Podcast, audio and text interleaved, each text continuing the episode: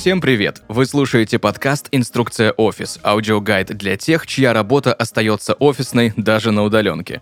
В студии Арсений Ростов в каждом выпуске мы вместе с экспертами разбираем проблемы труда и отдыха и учимся их решать. Этот подкаст мы делаем в студии Red Barn. И сегодня вместе с Константином Дубровиным, основателем компании Top Sharing Center, мы поговорим, как научиться не брать на себя чужие обязанности, да и, в принципе, говорить нет. Константин, здравствуйте. Здравствуйте. А, во-первых, спасибо большое за то, что согласились сегодня разобрать эту довольно интересную тему, потому что у меня а, в бытность работы офисным сотрудником очень редко получалось отказывать коллегам в накидывании мне каких-либо дополнительных а, задач. Поэтому очень бы хотелось сегодня с этим разобраться. И первый мой вопрос, Константин, к вам. Как нащупать границы? Вот как эти границы найти? Ну, если мы говорим про офис, а это в названии mm-hmm. подкаста, то эти границы прописаны в бизнес-процессах. И если mm-hmm. нет бизнес-процессов, то, наверное, есть какие-то договоренности. Если нет договоренности, то самое время их достичь. И может быть, та обратная связь, которую хочется дать другому сотруднику или руководителю, который пытается повесить на вас дополнительную задачу, является поводом для того, чтобы сесть и проговорить обязанности друг друга. Плюс к этому могу порекомендовать простой инструмент, он называется Excel, но на самом деле он называется функциональная матрица. Э, строится эта табличка очень просто э, в столбцах роли, ну или должности, а в строках э, функции.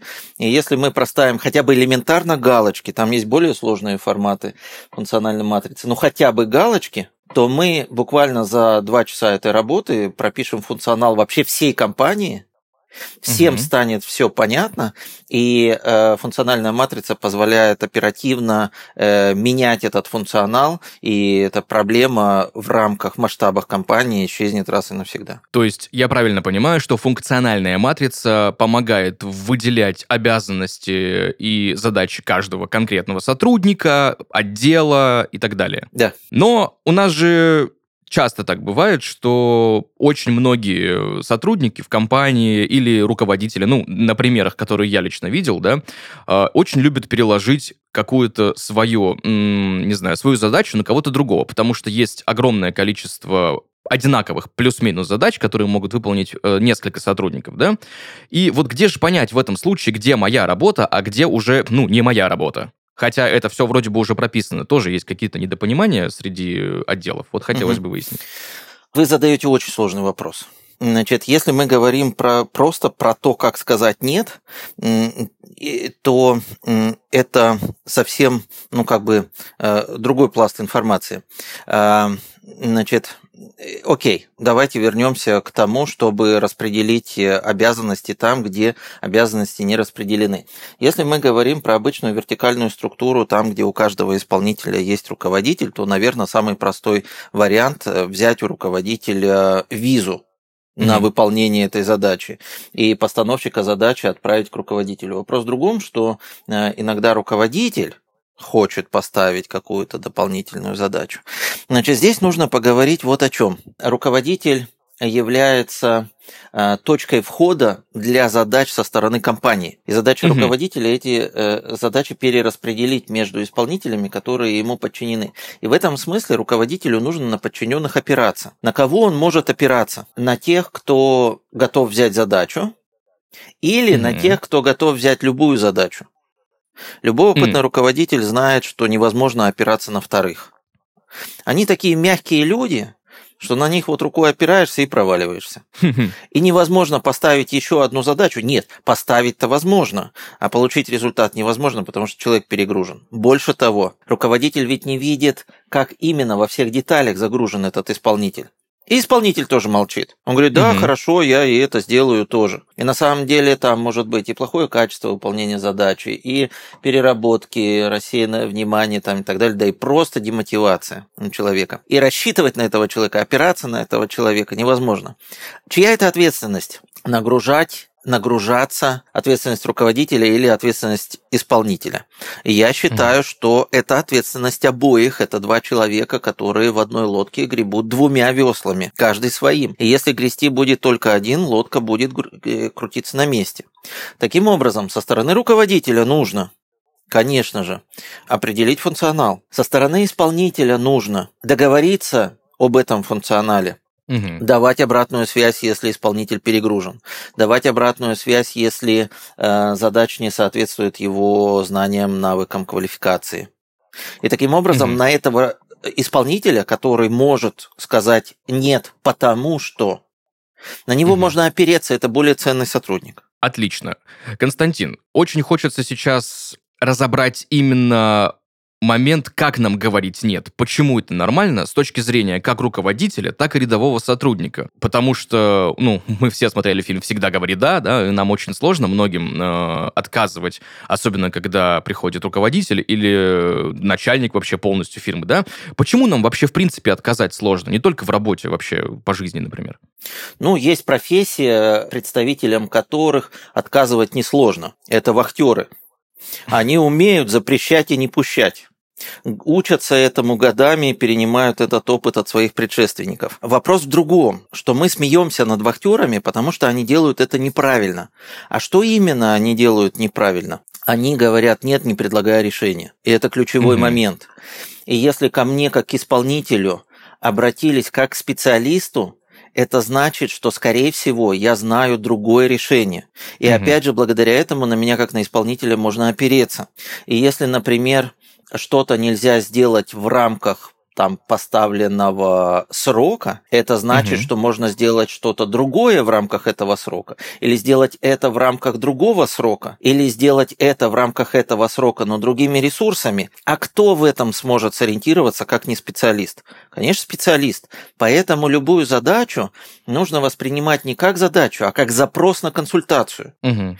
И реально вложиться в эту консультацию, в том смысле, что если я как специалист чего-то по своей работе не знаю, значит, я узнаю, и приду угу. к своему постановщику задачи не с тем, чтобы отказать, а с тем, чтобы помочь решить эту задачу с моей помощью или не с моей, в одном виде или в другом, и тогда человек, который ко мне придет, он, во-первых, угу. в следующий раз подумает над формулировкой задачи и, скорее всего, придет ко мне посоветоваться, а не директивно спустить эту задачу. А во-вторых, я в этом случае я буду специалистом, на которого можно опереться, который работает в команде из интересов команды, и угу. в этом случае складываются очень хорошие рабочие отношения, и таких людей, ну, по моей практике, обычно продвигают, а не наоборот задвигают. А, кстати, угу. тех, кто нет, не говорит, их задвигают. На них нельзя опереться этих хороших специалистов, которые могут аргументированно отказать, все-таки в процентном соотношении, как я понимаю, ну, меньше, чем тех, кто постоянно не может сказать «нет».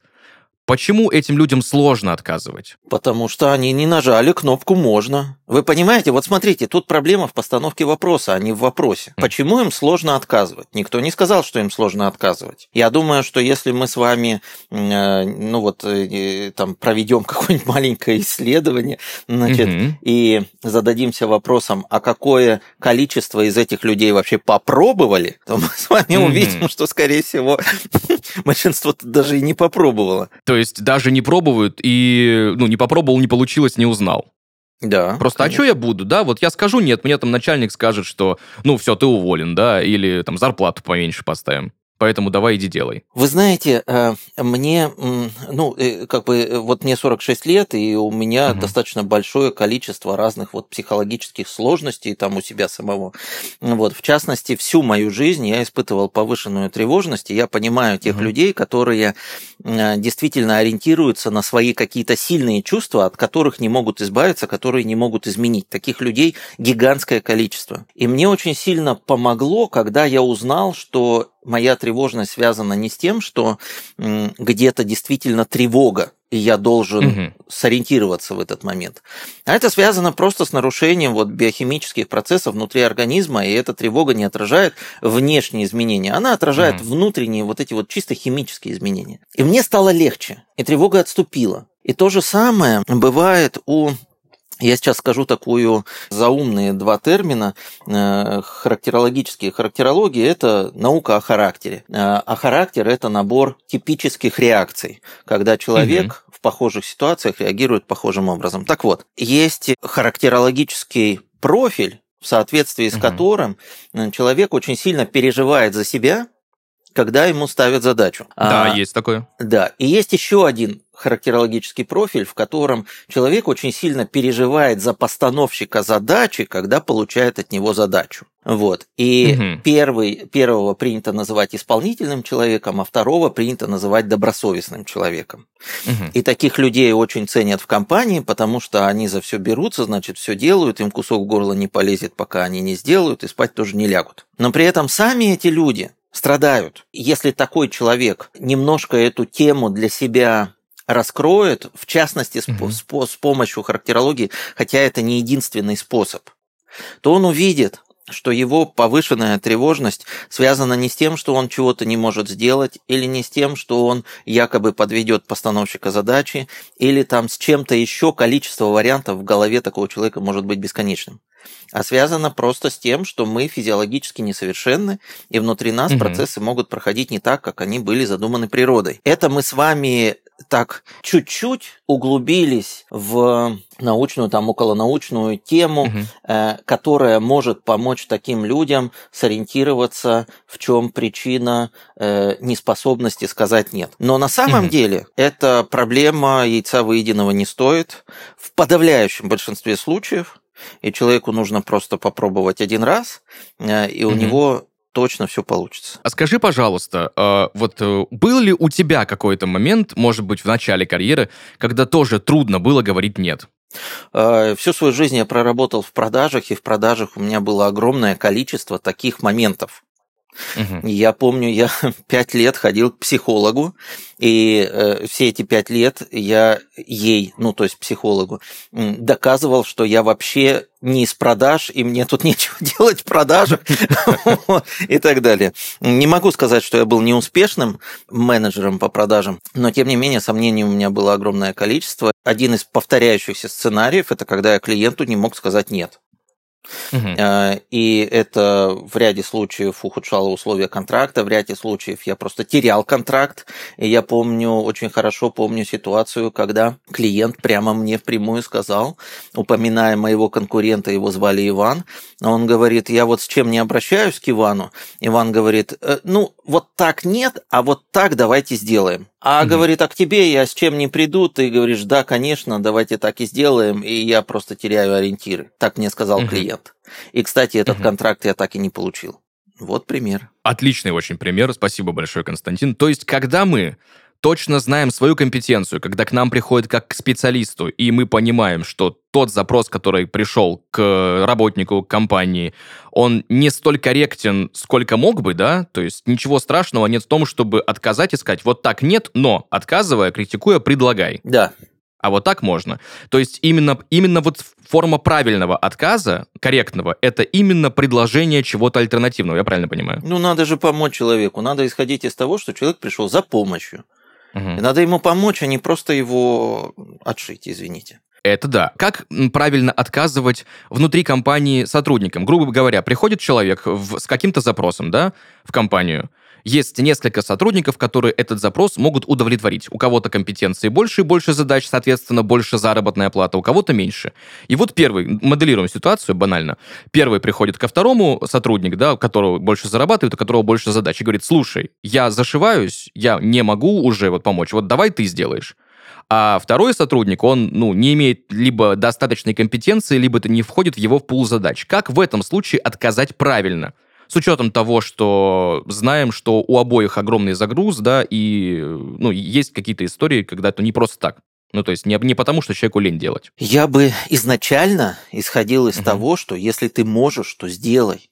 Вот пришел угу. к тебе человек за помощью, ну можешь, сделай. Никакой проблемы в этом нету. Вопрос в другом, что если тебе для того, чтобы это сделать, нужно отодвинуть другие задачи или задержаться после работы там, и так далее, вот здесь уже появляется необходимость сказать нет. Угу. А, это была важная ремарка. И не надо хотел такое слово сказать жаргонное, ну ладно. Короче, не надо жопиться. Можешь, помоги. Все очень просто. Вот. Значит, э, да, а вопрос в другом. Если не можешь, вот если mm-hmm. не можешь, давай мы вместе посвятим 5 минут и просто подумаем, найдем вместе решение. Смотри, ты не можешь, и я не могу. Mm-hmm. Давай поищем ресурсы, может быть, мы их мозаично откуда-то повытаскиваем. Может быть, часть задачи ты сделаешь, часть сделаю я, а еще к одной части мы там привлечем там еще кого-то. Могу привести угу пример из своей практики продаж. Да. У меня не очень было с английским, э, и э, моим клиентом являлись два брата американца, которые попросили сделать э, очень сложное, развернутое технико-экономическое предложение по телекоммуникационному оборудованию, которое угу. я на русском-то с трудом мог сделать, не говоря уже об английском. Особенно технический английский, это же... Это очень сложно. Да, да. Кстати, у них э, большая путаница, например, что такое пиктейл, ну, поросячий mm-hmm. хвостик, никогда не догадаешься. Оказывается, это проводок такой в стойке серверной. Так вот. Ничего себе. Да, там все очень сложно. Поросячьи хвостики там э, в технической документации. Обалдеть. И меня спас принцип сначала отношения, потом достижения. Угу. И э, я был знаком с несколькими сотрудниками в их компании, в частности, с референтом, как сейчас помню, ее звали Таня, и я ее попросил угу. просто выполнить эту работу. Просто угу. по слову, пожалуйста. Она мне не отказала, она это сделала, и, значит, я выполнил свои обязательства перед заказчиком, предоставил на английском языке это предложение. И она явилась как раз тем самым дополнительным ресурсом, которого не хватало. И э, если вот вдвоем с сотрудником, который пришел с задачей, мы не будем заниматься пинг-понгом, перекидывая друг на дружку задачу, а просто угу.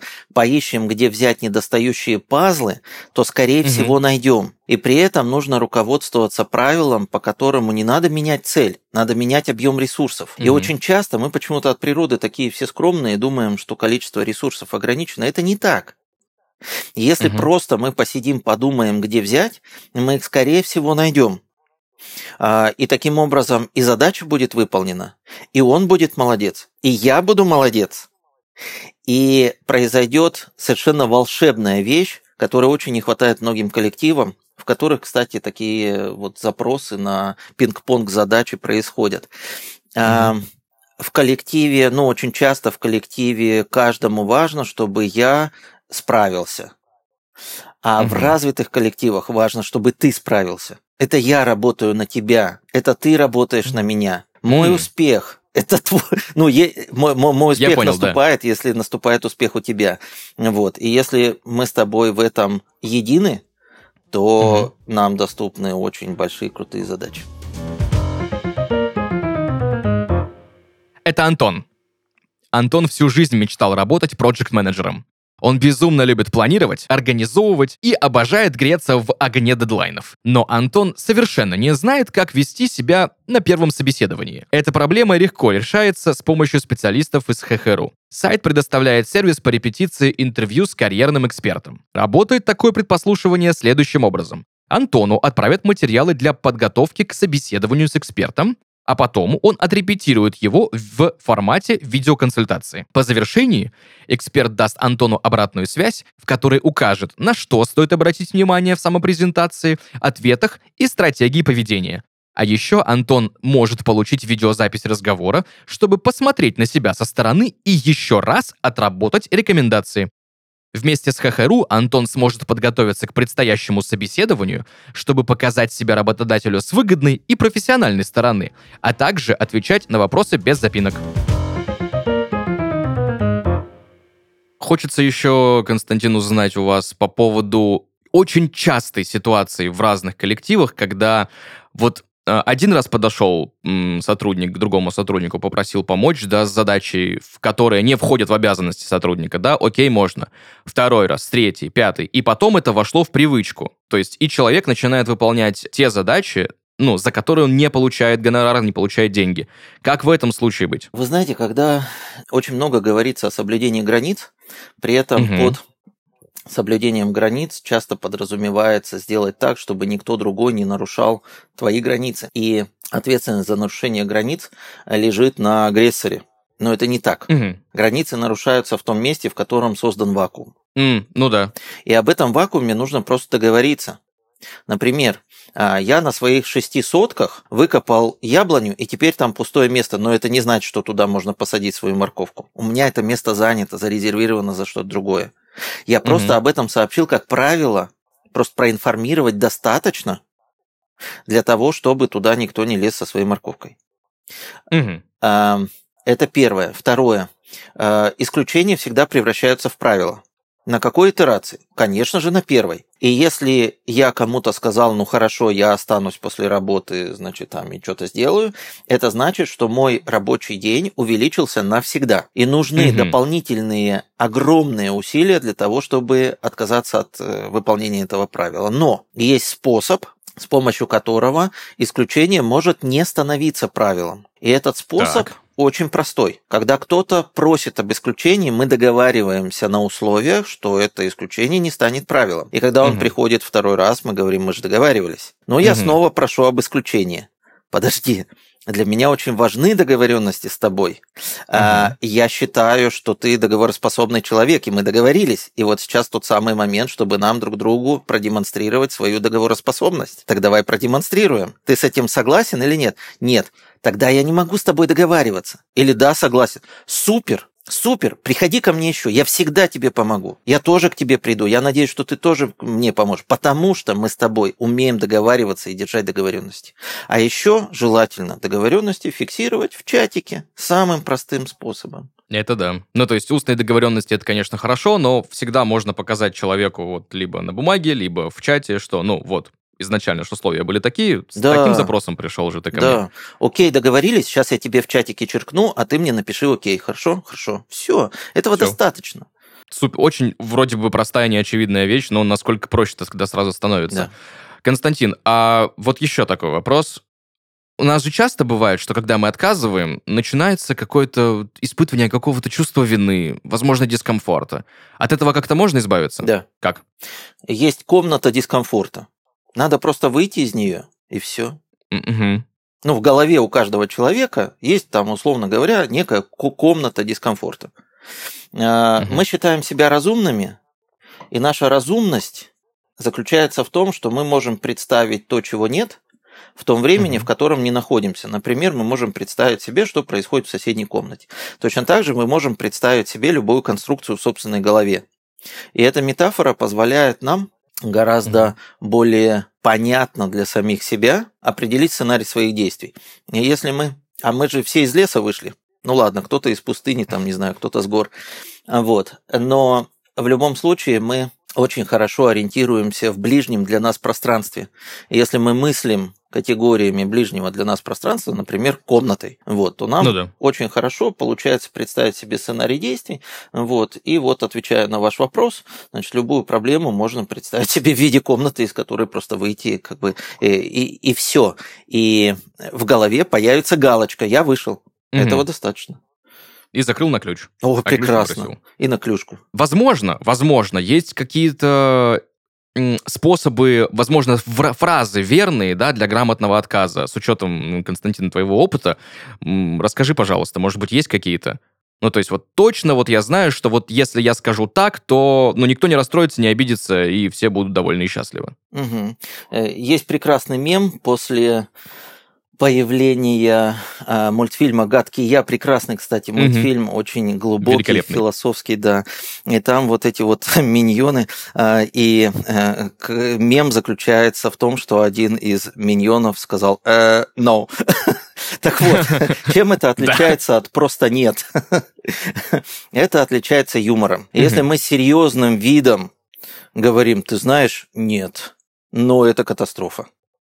А если мы э, делаем это легко, то это и Мгм. воспринимается легко. И уровень важности, который воспринимает ну, постановщик задачи, задается не Мгм. им, а тем человеком, который отвечает. Вот. И к этому не обязательно э, каким-то образом готовиться и заучивать фразы, достаточно быть просто благонамеренным, Мгм. Просто поддерживать у себя хорошее настроение по отношению к тем людям, с которыми ты общаешься. Вот. Это первое. Второе. Никто не говорит, что отвечать надо сразу. Мгм. Можно сразу отвечать простую фразу. О, давай-ка покумекаем на эту тему. Ну, давай Мгм. там поговорим, давай там порассуждаем, давай порисуем. А, Если у человека нет времени, ну, сори, приходи, когда появится. Если у человека есть время, отлично, в этом разговоре появятся, э, ну, как бы ресурсы, нюансы, которые позволят нам обоим выйти из этой ситуации, все будет хорошо. Вот. Но сказать «ладно, оставляй» – это, наверное, самое бестолковое, что можно только придумать.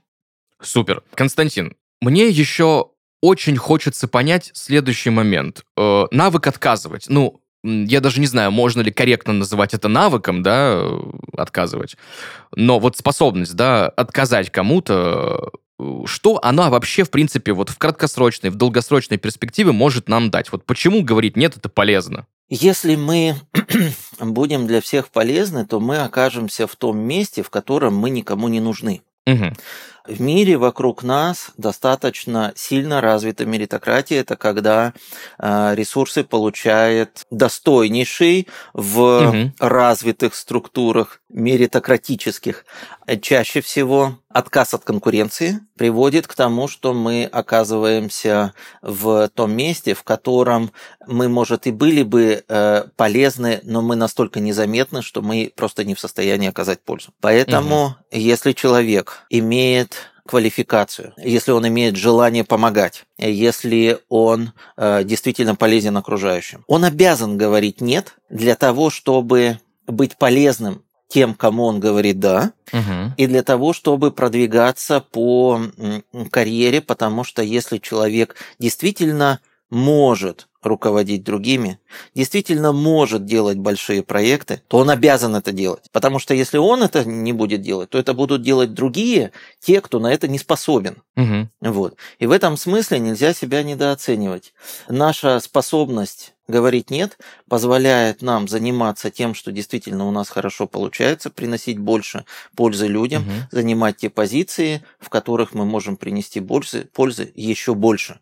Поэтому угу. не надо мучиться совестью, надо так и делать ради тех будущих как бы людей, которым мы поможем. Я так понимаю, что безотказность грозит нам как раз-таки тем, что мы не сможем принести большему количеству людей пользы. Это да. раз, исходя из предыдущего ответа. То есть мы э, не сможем остаться как-то конкурентоспособными и выполнять какие-то проекты, которые могут выполнить люди, которые могут говорить нет, да, то есть мы остаемся за бортом профессии, мы остаемся где-то э, вне каких-то компетенций, конкуренции, и просто потихонечку-потихонечку наш уровень профессионализма и жизни падает, падает, падает просто потому, что мы не можем нет сказать. Да, а ведь наши близкие на нас рассчитывают. Это да. И все казалось бы, все казалось бы очень просто. То есть взял, вышел из своей комнаты, запер на ключик, ключик выкинул, да, но э, не, всегда, не всегда это получается, просто, как Константин, ты сказал, люди просто даже не пробуют. Слушай, ну иногда надо себе напомнить о том, чтобы в ответственный момент попробовать. Нужен какой-то триггер.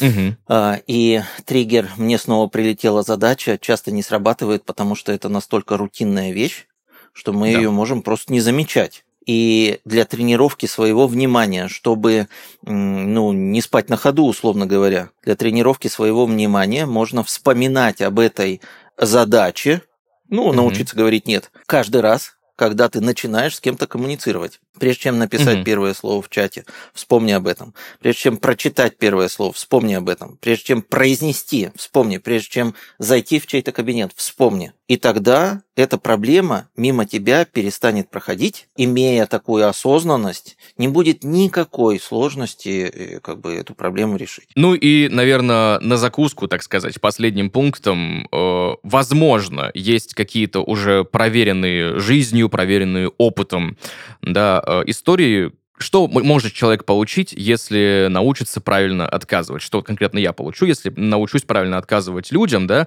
И как это может, в принципе, поменять мою жизнь? Эм, первое, что человек получит, это позитивную реакцию. Как это ни парадоксально. И эта позитивная реакция, эти позитивные подкрепления со стороны окружающих, коллег, близких и так далее, дают большой заряд мотивации. Куда человек потратит эту мотивацию, мы не знаем, у каждого своя жизнь.